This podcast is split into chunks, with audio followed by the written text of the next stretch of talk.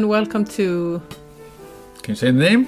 Yes! Yes. Okay, let me try to say the new name. Start Worrying, Details to Follow. This is the podcast that we used to call Anger Management. Yeah, and you say we're not angry anymore? I am angry. I am still ang- angry, but I think it's important to move into a new phase. And something changed. We Something started in the. US with uh, everybody was still incredulous about this man in the White House. Yes. So it was a sense of urgency to deal with that and to come up with people who have uh, a clear vision. Quick fixes Yeah. to an urgent situation. And now we're moving into the more long term project of uh, changing structures, but more so, even more so, looking for new ideas. right. And the name is given to us. We had a dinner Yes. with our friend Igor Levit, who's also uh, the pianist, who's also um, who also played the music for us at the beginning, the the intro. So thank you, Igor, for the music, and thank you for The uh, name. the name, which um, I think is, it's. He said it's the Jewish telegram, so the perpetual notion of threat. And start worrying, I guess that's where we all are. Uh, but more importantly, details to follow. That's our promise to you uh, as listeners. We will provide you with details of the um, of the new and uh, of the future. And also thanks with a new logo, which is uh, bold and radical and bloody red. and red. No, it's not bloody. What's bloody? It's a, it has this It's not machine. revolutionary. It has the machine, this this no, the violent this- machine in no, the earth. No, it has No? a very uh, calm reddish tone to it. Very constructive. It's interesting that constructive. we say that. It's constructive, Yes? pragmatic red. It's not revolutionary you red. think it's social democratic, the logo? no, I just like it- the nuance. Okay, good, good. I mean, I, I, as you can hear, it's both, um, which is also the theme of the podcast. It's both radical and uh, coherent. Um, that's what we are. Karin is coherent. I'm trying to be radical. Yes. Um, so, for the first episode, And you are? I I had the same idea that we should sort of introduce ourselves. Yes. Uh, Not everybody knows us apparently, but but um, I'm Georg Diez. I'm Karin Pettersson. I'm um, from Sweden, Aftonbladet, and you work at Der Spiegel. No? That's true. yes. That's true. So we're two Europeans trying to find our way, two uh, lefty Europeans trying to find our way in this new world of disruption. Is lefty a diminutive term? So is is, is that is I'm that just trying to find a term that goes for both of us. a left doesn't doesn't doesn't do it? Left, yeah, left, lefty. I just like the Yeah. yeah the sound, the melody of that. And we're also journalists. I wonder about lefty. Lefty. That- Lofty. Lofty. Lofty ideas, Lofty. lefty yeah, journalists. Anyway, um, our first guest in It's this Pete- new shape. Yes. Tell me.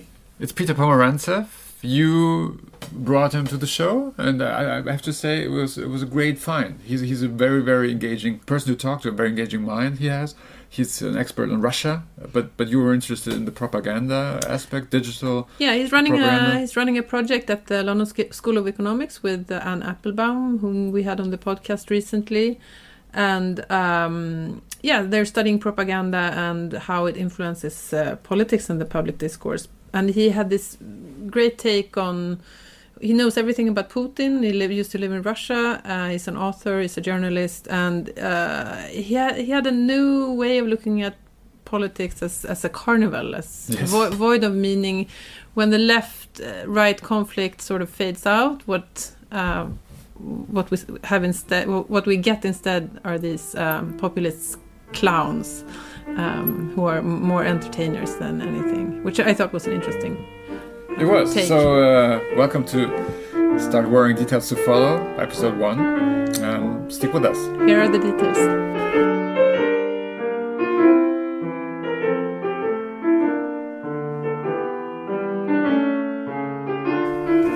Pomerantsev, just to set the stage, as usually, Karin and I are um, a little on different sides of the of the argument, um, and we might cover both um, the question of digital uh, threat to democracy. That's more Karin. The question of how to deal with the digital threat or how to use digital to reinvigorate democracy. That's maybe my side of the argument. You might choose if you want to start at the beginning or the end or the problem or solution, whatever, whatever it is.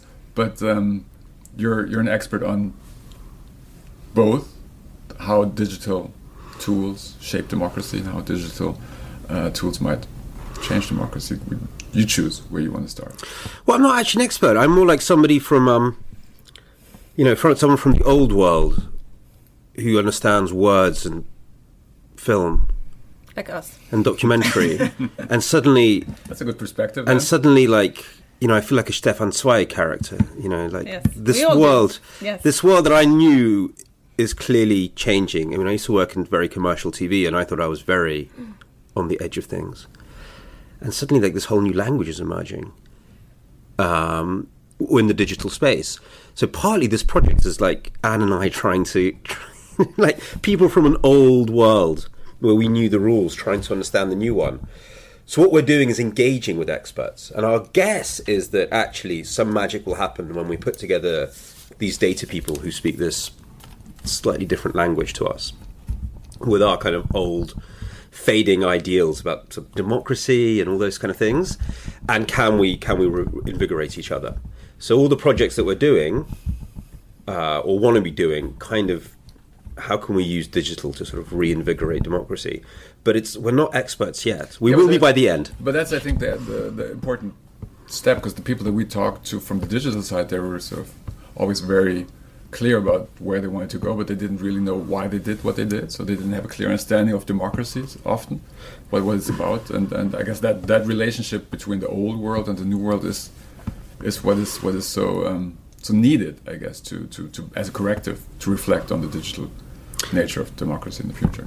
Yeah, I mean, have you met? You probably meet a lot of Silicon Valley people, don't you? Yeah. See, I've only just started meeting meeting with them, and they're clearly really, really good at data algorithms.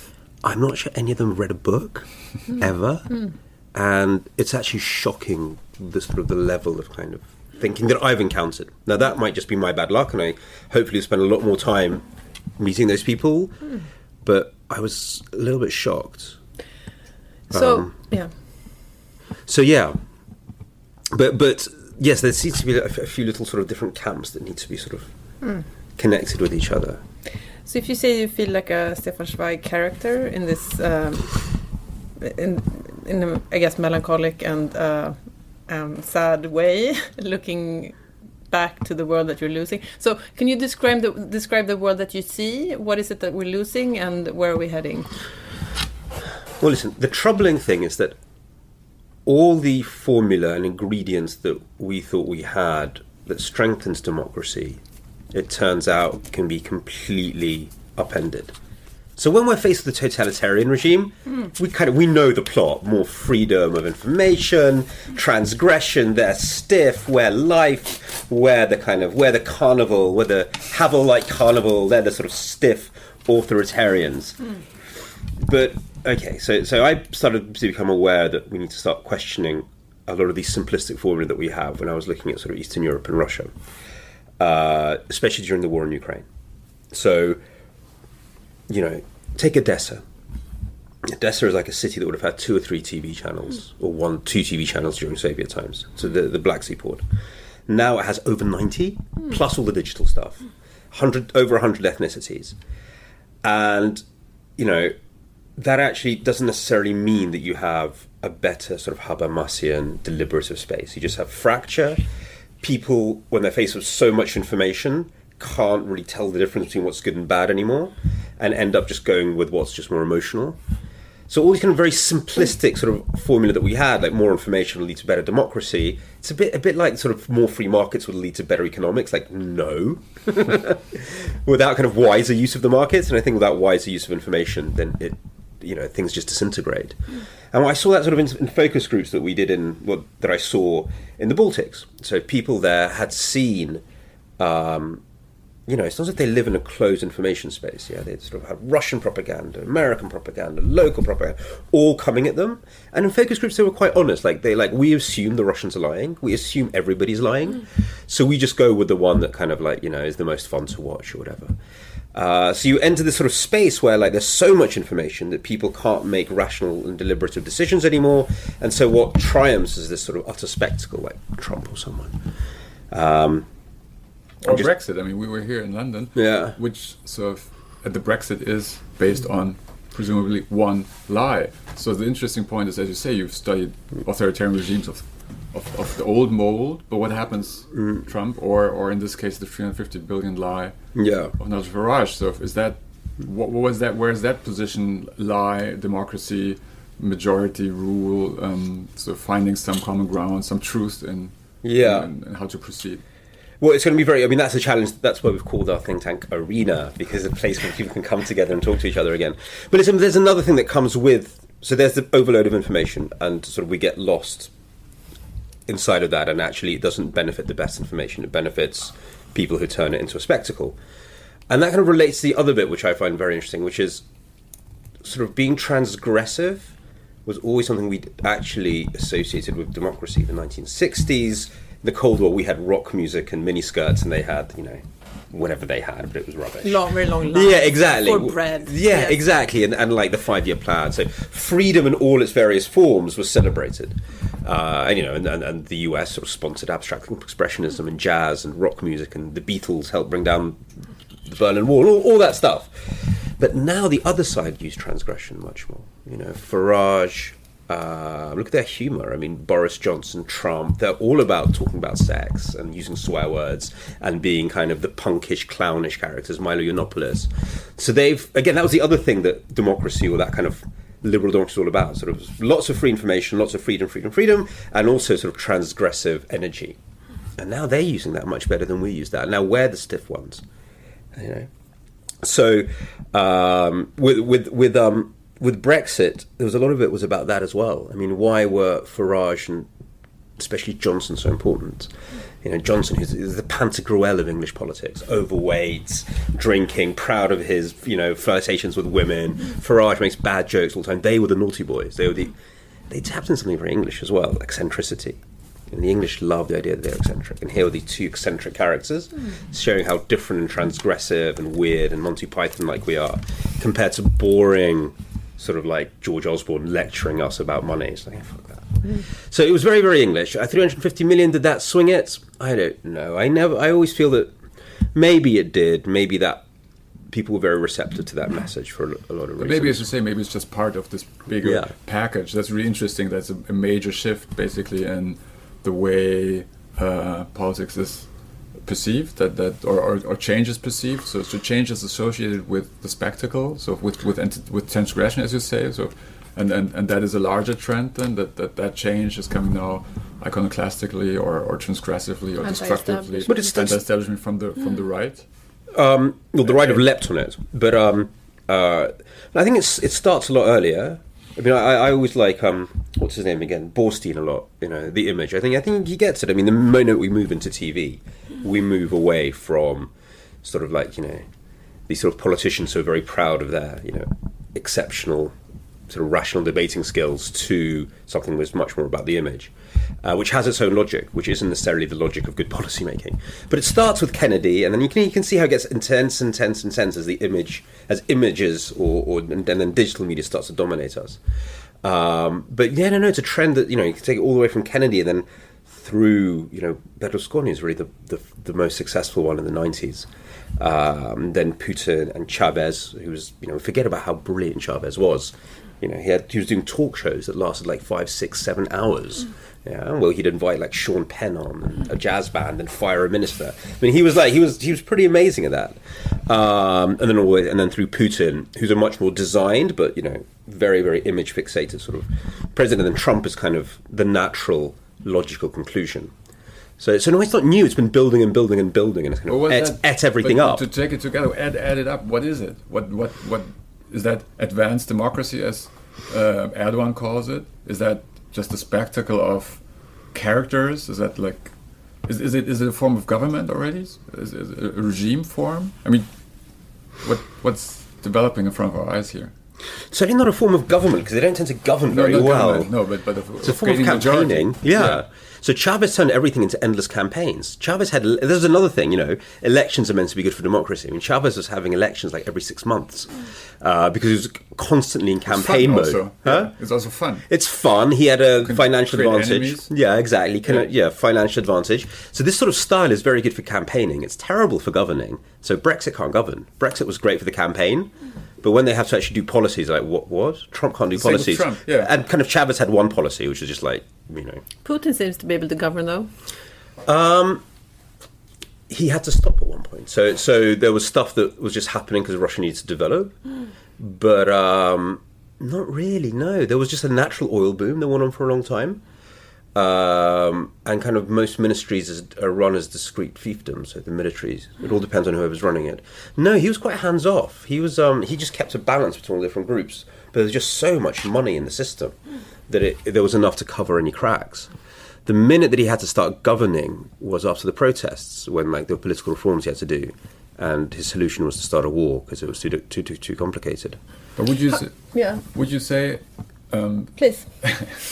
that um, the inability or the difficulty of, of, of, of the media to deal with Trump or with AFD in Germany or with any of those new phenomena has to do with that old set of instruments that, that you are sort of seeking for the highest for, for the for the for the highest ma- maximum energy in the discourse as you say the spectacle. So you look you, you don't even have, have any compass really what you want as a media as media but you have just sort of this the magnetism of going to to the loudest source. And, and that's sort of the problem why in the US love so CNN or NBC so love even mainstream media was or New York Times was high, Mesmerized by Trump. was Trump. mesmerized and, and manip- manipulated by Trump. And, and the same similar stuff. I mean, on a, on a large, smaller scale, you can see in, yeah in, in, in Germany happening, and in Europe happening. no completely completely that's that's uh, uh, i wonder how they sleep at night no it's completely i mean it's it's it's completely indulged indulged his performance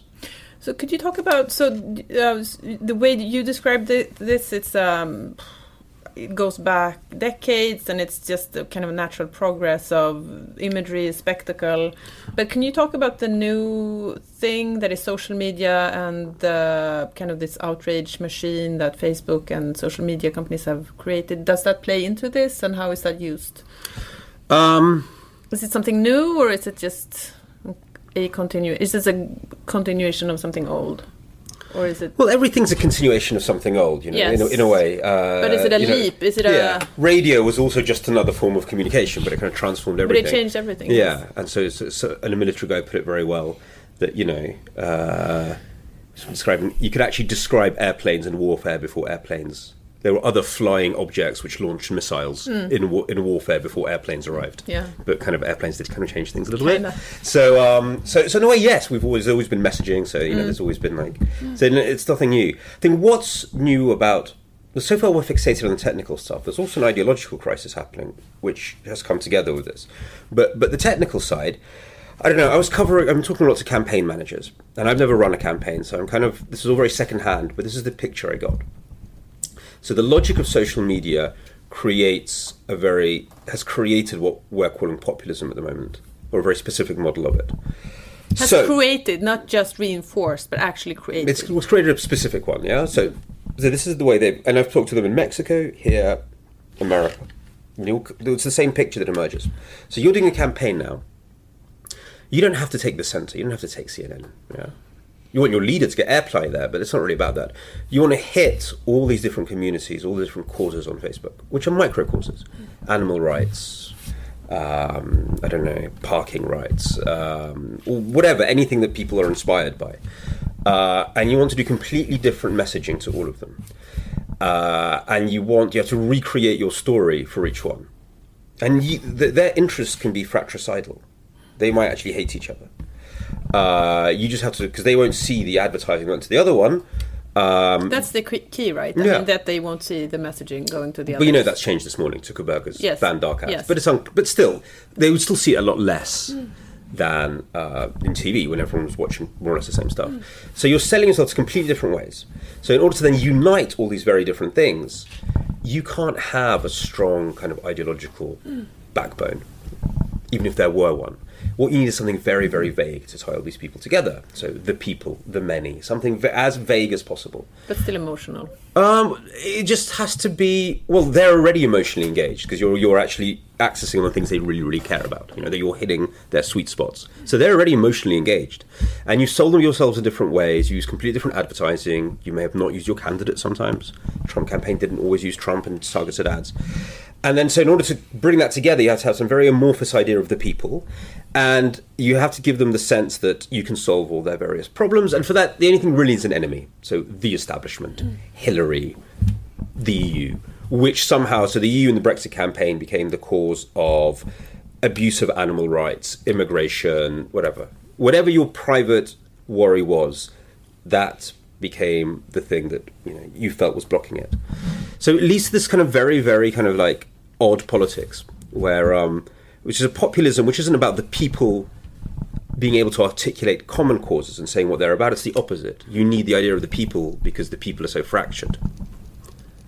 Um, so, and that leads to a very specific kind of kind of politics, which is very seems to be very successful at campaigning, or has been very successful at campaigning. I mean, but can't govern by definition because you've sold yourself in such different ways. How are you then going to govern?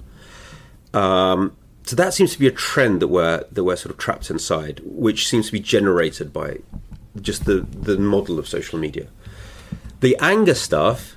I mean, there's been a bit of research on it. There's a guy at University of Venice called Walter Quattrociocchi who you should definitely interview.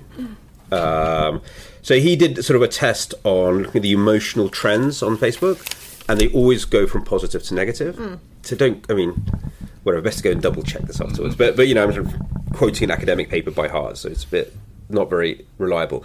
But basically, people get angry, is what he means. And he reckons it is because, and this is really just his interpretation, I don't think he can prove it, that people go online not to win an argument, not to sort of take part in some sort of discussion, but essentially as a small narcissism machine. You go there looking for likes and retweets, Yes. self confirmation. So you're not even looking for a real political discussion. You're looking for anything that makes you feel good uh, and gets you adulation from people. A, that pushes you towards more extreme things to say because that tends to get more attention, like Trump. But also, that can never really quite be satisfied. Because, like, it's like cocaine or something. Not that I would know, but the way it's explained. you know, you go there looking for that emotional hit, you can never quite get it, you get angry and angrier and angrier. Thus, he says, kittens are very popular on Facebook because kittens for a moment sort of relax that sense and they give you the sense that you've seen something small and weak that makes you feel good.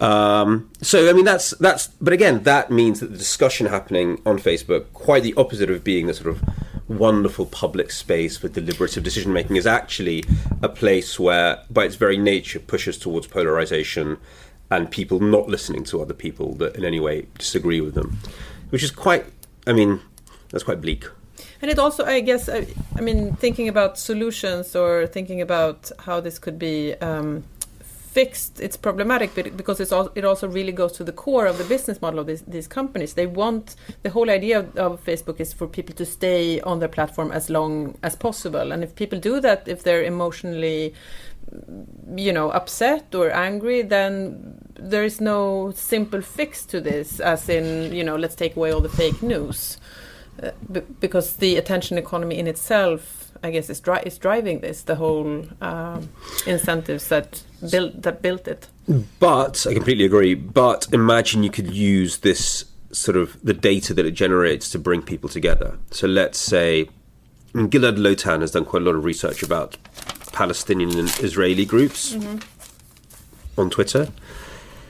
And uh, no, because it's so negative. Because you know, Twitter was meant to be it was going to be it was meant to be a positive experience, and actually, all all shows- of this was supposed it's- to be it's- like, That's it's- what they promised. That's what I they know, I told know. us. yeah, well, connecting people Yes, well, exactly, and then like you can see the Palestinian and Yes. Israeli communities. So there, there used to be an overlay. There used to be bits where they talk like like that. So yes, that would certainly uh, indicate that. But imagine you could get, but you know, could we use that data positively? Is something that we want to ask here. Um, so let's say you can get the data on these sort of, let's say, the pro-Palestinian and pro-Israel group, taking a really easy subject that's really easy to fix here.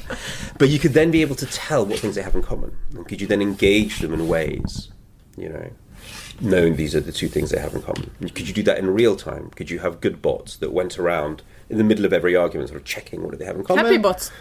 Well, there, there are good bots. There are good bots. Um, no, I'm saying yes. Not all bots are bad. Yeah. Not all bots. So there are some good re- redeemed bots. Uh, so it's it's hard, but can we use this data to bring people together? It's, it's kind of what we want to experiment with here. Um, at the moment, like the people who, whether it happens organically or whether it, somebody is dividing people on purpose, like you know these ads that were put out in the U.S. election, a lot of them were about dividing people. They weren't about inspiring. Uh, so whether it's be happening naturally or, or people doing it on purpose to sort of like you know try to c- clash different groups together, can we use that same data for something positive? Uh, is sort of can we? That's the answer. That, that's my answer. Well, that's we? well, that's That- what that's what we're going to experiment with here. But Is it your answer? Give us, give, us, give, a- give us, give, sorry. give, I think we need. that's the answer I'm looking for. I think we need like eighteen months to find out. I mean, theoretically, we're not? I mean, it's it's just like doing. What do you mean 18 months? What happens? What That's happens in 18? Oh, your research project. Yeah, Uh-huh, yeah, okay. yeah, yeah. That's how long it I takes. thought you meant Twelve there was something else happening happening in 18 months. Right? Yeah, no, no. not that I'm aware of. I mean, maybe quicker. Maybe we'll know quicker. But theoretically, well, I really want to find out. Um, so theoretically, why not? I mean, if that's how you usually do reconciliation building, you you know take put people around a table, try to find out what they have in common.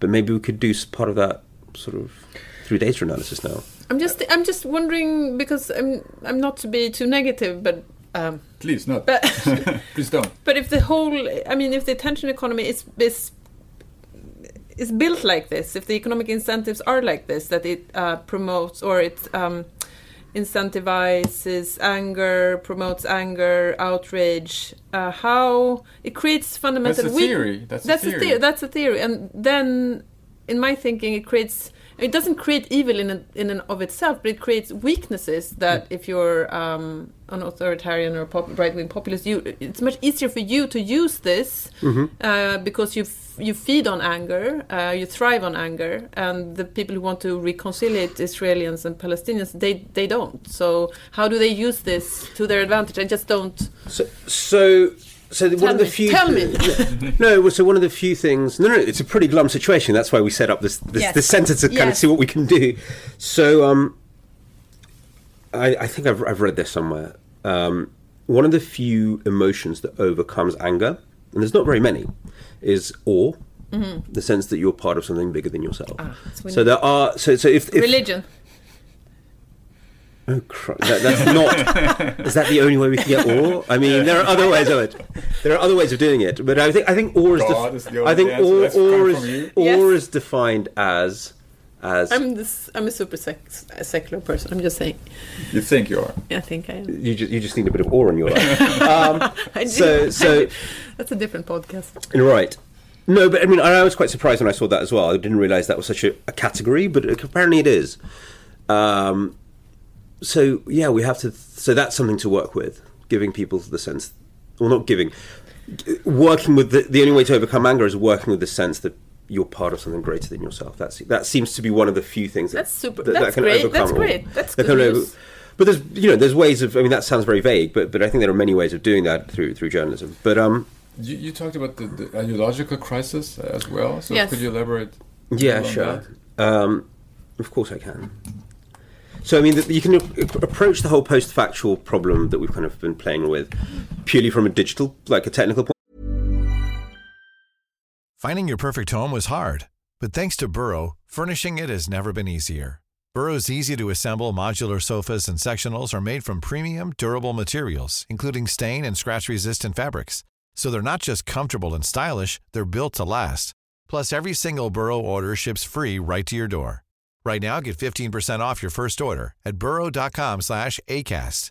That's 15% off at burrow.com slash ACAST. point of view. It's like the medium created this, but but there's something else that's been happening. So, especially, I think this is very clear when you look at the history of the Cold War and the nature of lies. So, look, look, people have always lied, and politicians have always lied, and that seems to be a big part of their job description. Uh, but the nature, something has changed in the nature of lies. So, in the Cold War, when the Russians were trying to, for example, uh, convince the West that AIDS had been invented by the CIA as a weapon, which was a, a, sort of false story they put out, they would go to great lengths to make that story seem real. So they came up with fake, well, actually real academics who planted this story. You know, they elaborated on the story for several years so that it felt realistic. And when Reagan confronted Gorbachev with this, that this is a fake story the Soviets were putting out, Gorbachev was like, "How dare you allege that I am lying?" the Soviet Union would never lie. And today, when Putin sort of goes up on, on TV, on international TV, and says there are no Russian soldiers in Crimea, as he did during the Crimea crisis, and kind of smiles, uh, he knows that we know he's lying. And he's kind of saying, I don't care. You know, what are you going to do? Trump's like this as well. You know, he just lies for fun. And and and Putin's almost almost sort of wants us to go, but hold on, he also wants us to sort of accuse him of lying, so he can point back and say, "Well, you lie too." You know, what's the big deal? So, but the, so something's changed about the quality of lying. So, so Putin and Trump lie in a different way to know, Nixon and and and um, Gorbachev. Kennedy. Also Kennedy probably lied. Also the left. No, they all lie. I mean, Yeah. lying is one of the. No, we're talking about here about the, the, what it says about our culture. Yeah. That truth doesn't matter anymore. This is slightly different to. And no, They don't. They don't They try care. to even cover their tracks. anymore. Exactly, Yes. exactly. But if you look back at the Cold War, I mean, both the Soviets and the Americans, they both had a rational project about making the world better. Both were trying to prove that their system was better, was it capitalism or communism? Some, you know, communism we, we, we can now often think of as a, as a sect and a cult, but but it also had a very, it was actually very much born out of an Enlightenment tradition. History, we're going somewhere, it's scientific, therefore we have to prove that what we're doing is right. Therefore, the Soviets would constantly churn out these facts about their society. Even though when everyone knew it was bullshit, they still kept up the pretense. It was very important for them to, to carry on pretending that actually things were getting better. So two ideas. Yeah, but rational ideas. Yes. And facts you only really need when you have something that you want to prove. I mean, why would you need them? And I think facts are very tied to the idea of, of, of a future. I mean, you need facts when you're trying to get somewhere, when you're building a bridge, when you're doing something, when you're constructing something. You need facts as proof that what you're constructing is real. I mean, we, d- we don't have a post-factual world- Engineering. Yeah, exactly. When it comes to bridges or something. So, so, so those so the quality of lives is because we were involved in two projects, both of which were deeply rational and had to prove something. And then in the 1990s, we kind of have one project left: globalization, The Economist magazine. And again, look, the Russians are still pretending that they're that they're liberalizing. They're still pretending that they have a democracy, even it's bullshit. They're still pretending they have a market economy because it's important for them to prove that they are part of this great globalization process. And then 2008, that goes out the window. Nobody believes in that anymore. And so you're just left in this space where there are no ideals, nothing to head for. And then, like, there's this libidinal moment. Well, fuck the facts. I mean, it's quite nice to say there are no facts. There's a re- moment of rebellion in it. Facts, I think, to be very pretentious, are at the end of the day a reminder of mortality and death and limitations. You know, they're kind of like they weigh upon you.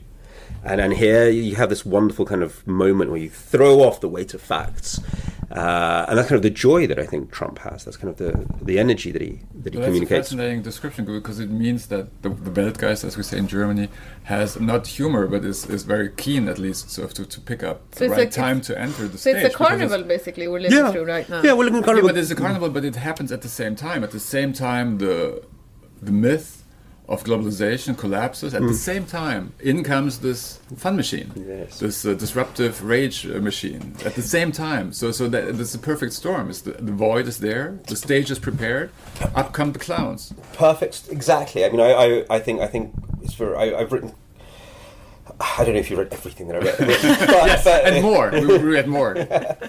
but but yes no and if you look at the sort of the sense of humor a lot of a lot of these people uh, Duterte Trump and we've noticed already it's very um it's right out of the carnivalesque uh, these these sort of descriptions of sex and drinking and and and and so on. Is it? Yeah, it's a perfect storm, and I kind of let it be a perfect storm in my head. I suppose it's a complicated argument to make that, which I don't, I don't know if I believe it completely, is that you know that those narratives are also held in certain vessels, you know, in certain vessels of um, you know, media, da, da, da, da, da.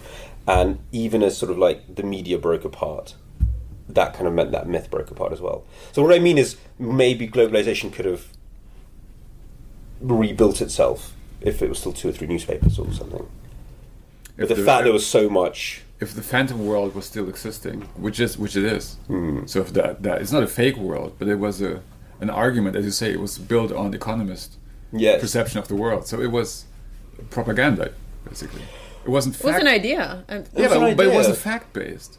It was as as sort of uh, people that we talked to here said. It was uh, uh, Lord Wood said, um, who was advising Blair at the time. no, They, Brown and Miliband. uh, Brown, Brown Miliband. So he, they, they really believed that there is no alternative to that.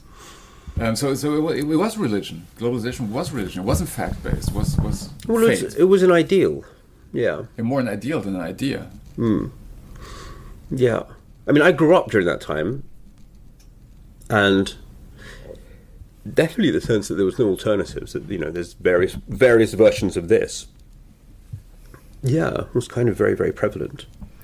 Could I So- try to make a, a, a question to both of you? Because I think there's techno-utopianism and there's techno-fatalism, Mm. um, and I'm, I'm curious about your perspective. Because the, the, the current argument seems to be in whatever enlightened or progressive or leftist Mm. circles or any circle. So it's yeah, that, as you say, it's glum. That's it, it enforces negativity, and that, that's a very that's a super easy argument because everybody buys it at the moment. Is that sort of is that a problem? Is that even true? Is that sort of one side of is that of the argument? Is that sort of this is the cheap way to yeah to moan about the No, present? I think well, it is moaning about the present, but I do think it's I, I, I do think it's true, and I but I But the way not the whole story. No, it's not. Well, I, from my point of view, view, I think we need some kind of pushback. I mean, I, I think about this in, in political terms, and is it right that we have? Isn't it strange that we have these two m- almost monopoly companies now f- uh, completely controlling the information infrastructure that we all need for to be, you know. Uh, But you think it would be better if we Responsible 50, citizens? 50 companies? No, I think it would be better if we knew what the fuck they were doing and understood the mechanisms behind it, and that there were some pushbacks from consumers and politicians and governments, and that we just I don't know this because this is just just not working. So I'm very um, pro, I don't know I'm short term and We lost Peter here. No, no, no. I'm just wondering. I'm, I'm just wondering. I mean, there's also this paradox that that um, uh, this one, this sort of little engine of narcissism. If we buy that argument, and maybe there'll be research tomorrow saying it's bullshit, but at the moment that seems to be there seems to be some agreement on that. Um, at the same time, sort of every one of us gets to feel like a little Goebbels or like a little god in that little Facebook universe. Yeah. Is also the moment where data completely undermines the idea of the individual and kind of like sort of there's this sort of paranoia that comes with it that, that our data knows more about us than we do. yeah. Might be connected.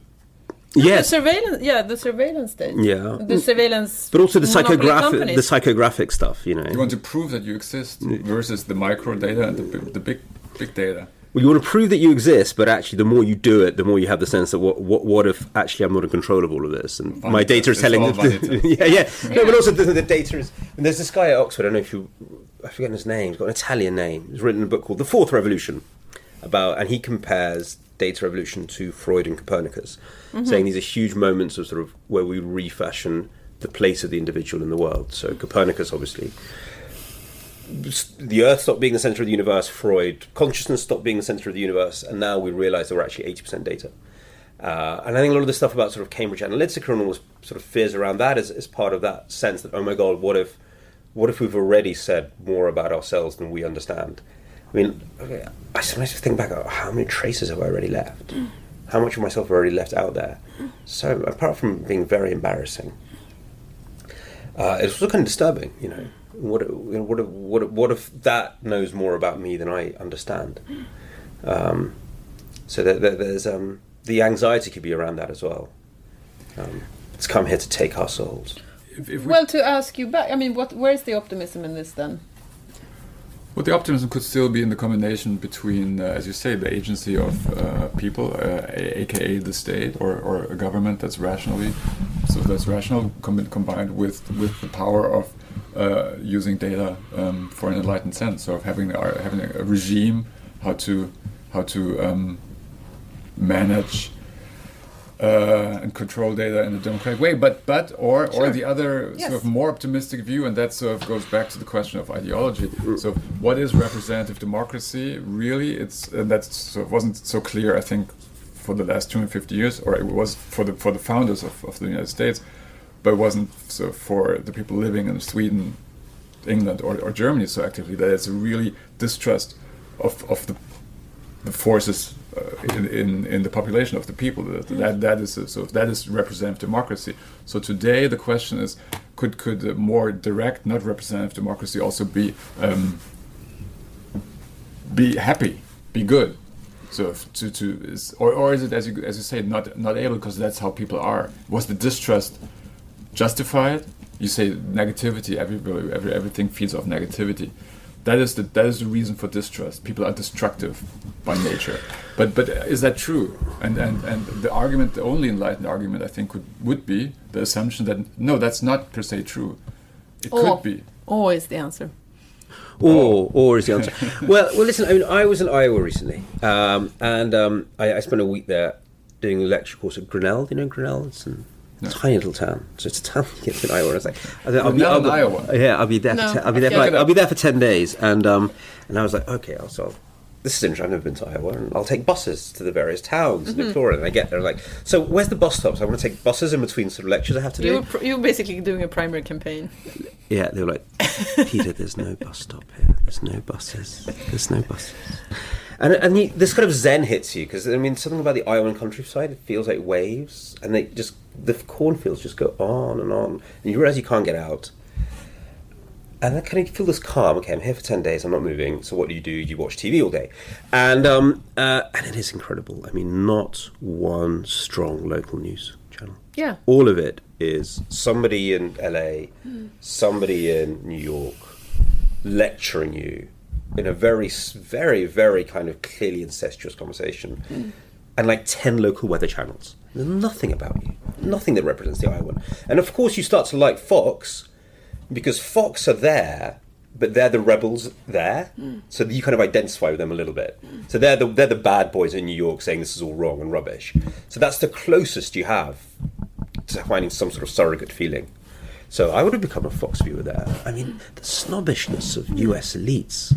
Oh my God, they certainly they deserve I a agree. kicking. Yes. But- They really deserve a kicking. There's, there's this disconnect. We talked about that so uh, a lot. This disconnect because you see the old re- regime in power, which is the monopoly of, of opinion, but there's all these ways to create to create that local Hmm. uh, community with this technology.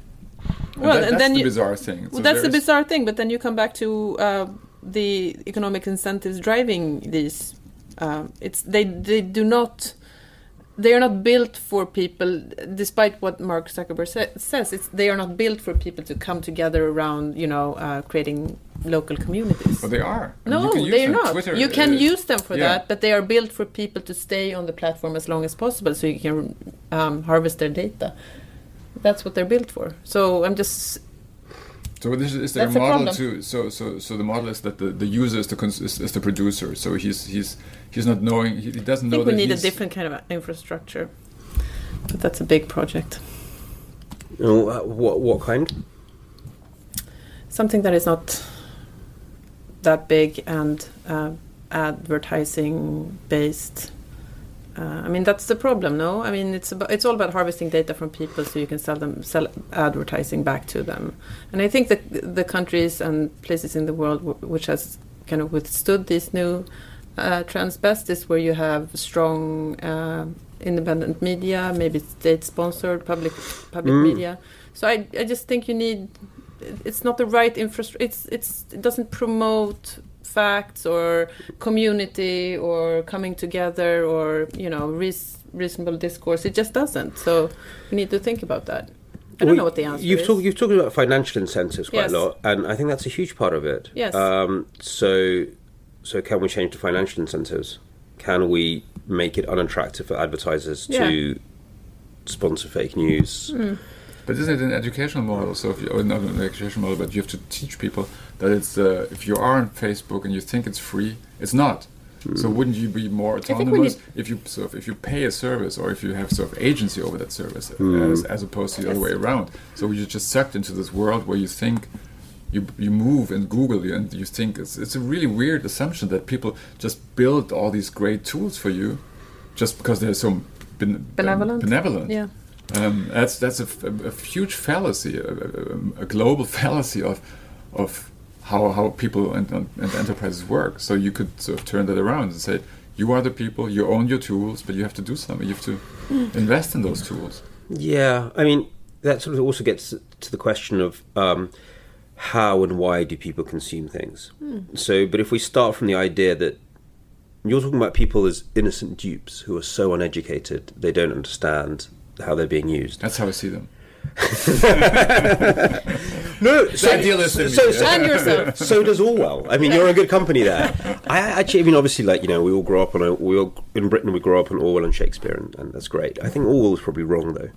I, I, in my experience, what I saw in Russia, where you have a, you know, prop, is a very powerful propaganda state, is people know it's a lie. They just like it. So, and that seems to be like that's only Quattrociocchi's research as well. That um, um, people are out there looking for fake stuff. They want it. Uh, and so if you don't start understanding why they want it and what's driving that and that really deep audience analysis, then then we might be we I So you say we, I- we might we might we might we might not find a full a full s- a full kind of a fully sort of really sort of powerful way forward. Um, So, the, is, are you saying that the only way forward then is to have competing ideas again, competing ideologies, because that's kind of the No, way he says, to? I think people are dupes, and he says people want to be duped. What are you saying?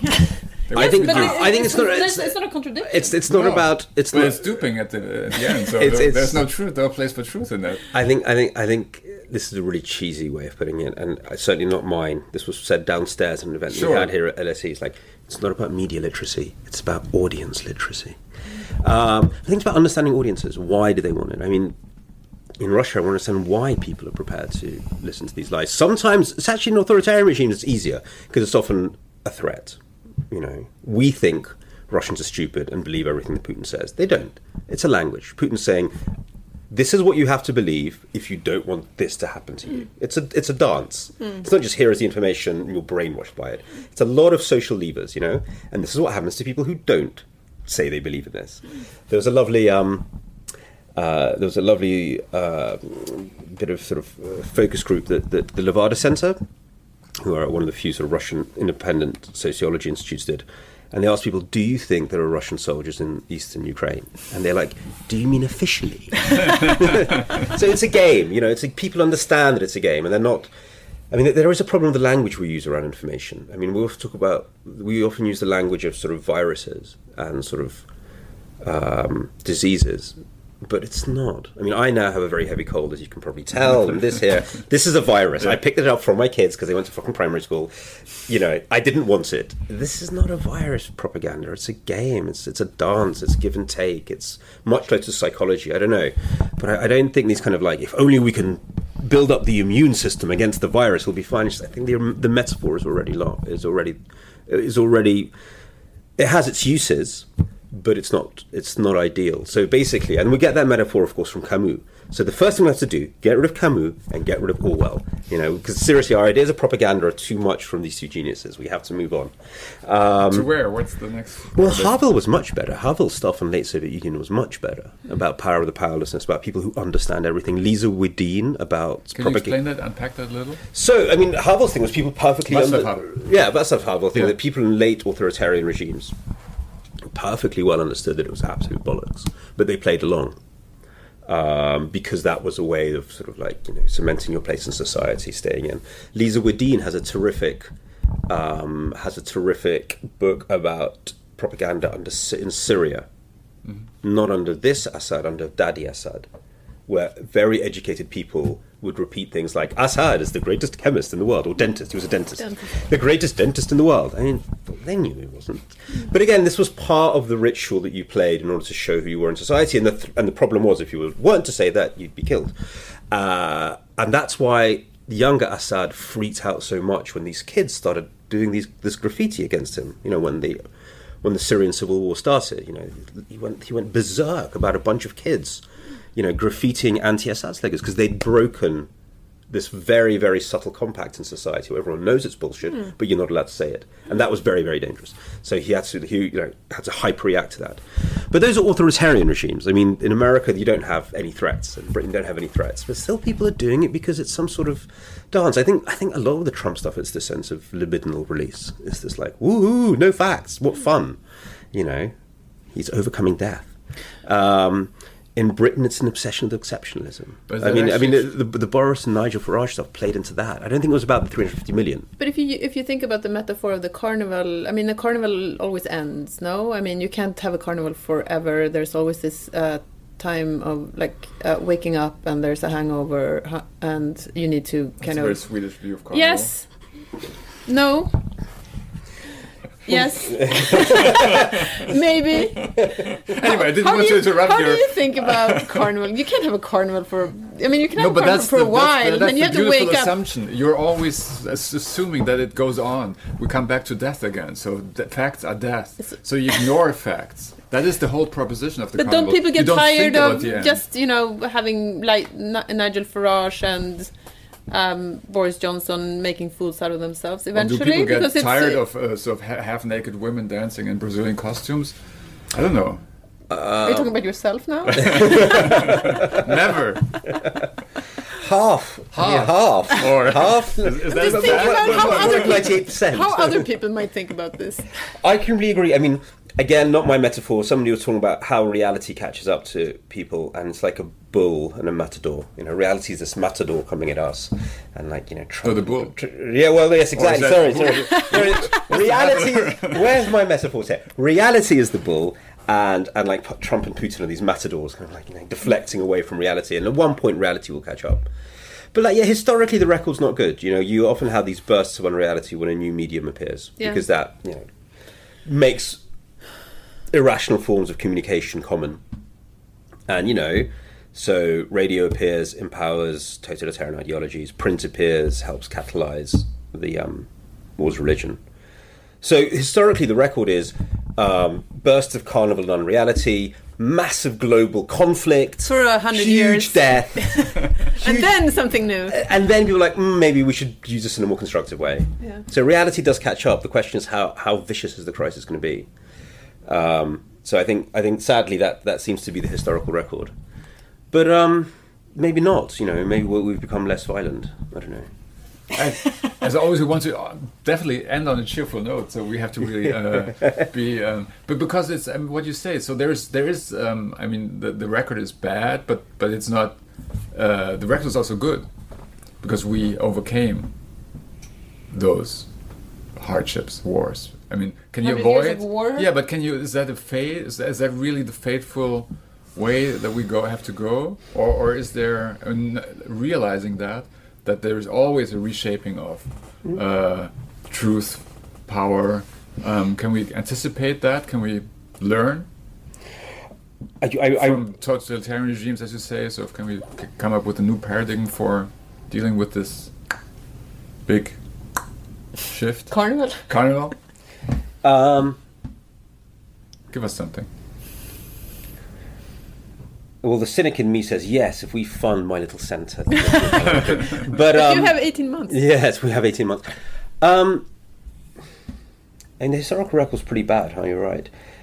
The thing that the thing that console well, the thing that consoles me about social media is that its crises and ideologies are so superficial, and its and its fights are so superficial. I remember the first time I got into a, t- a, t- a fight on Twitter, and I was like, "Oh my god, this is so bad! Everyone's going to be talking about it, and I've lost so many friends." And then, like, people had forgotten for three hours because the next thing had happened.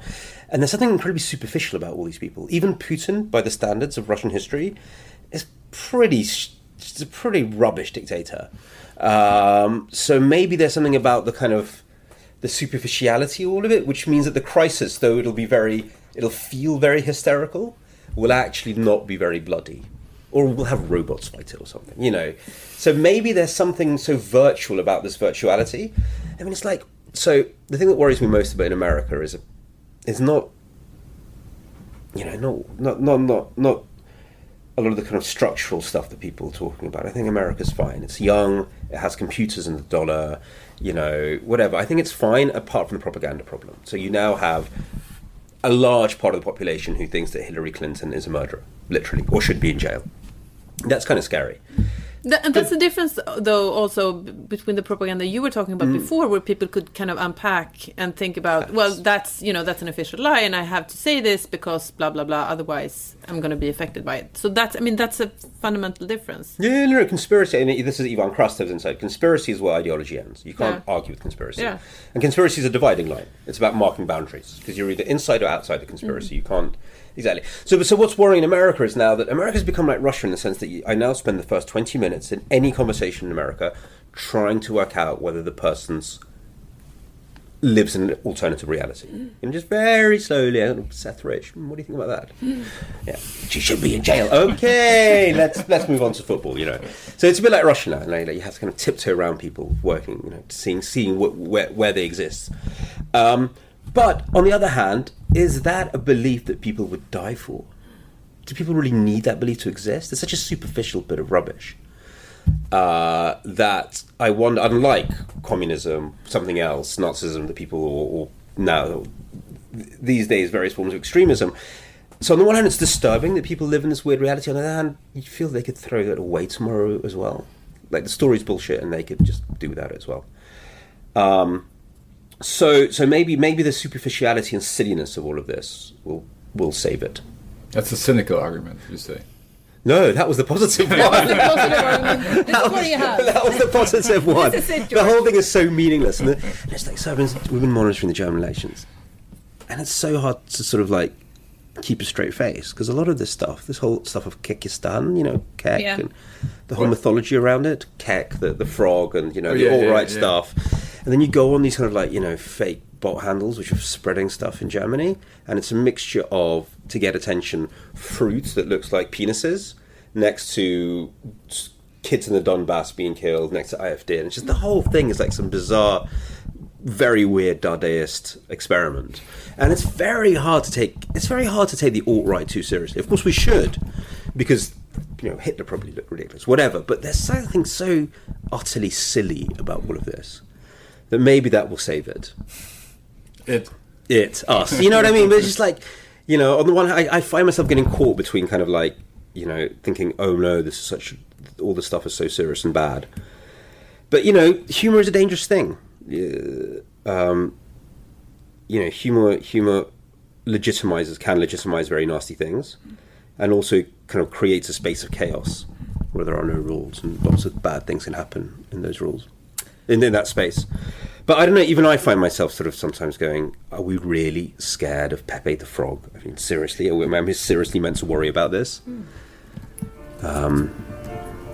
On that upbeat note. well, yeah. I mean, we didn't get to the whole uh, idealistic perspective, but I guess that's Oh. we'll, we'll meet after the I'm war. left and with. uh, I'm leaving this discussion with a sense of awe. so thank you. Yeah, my pleasure. My pleasure.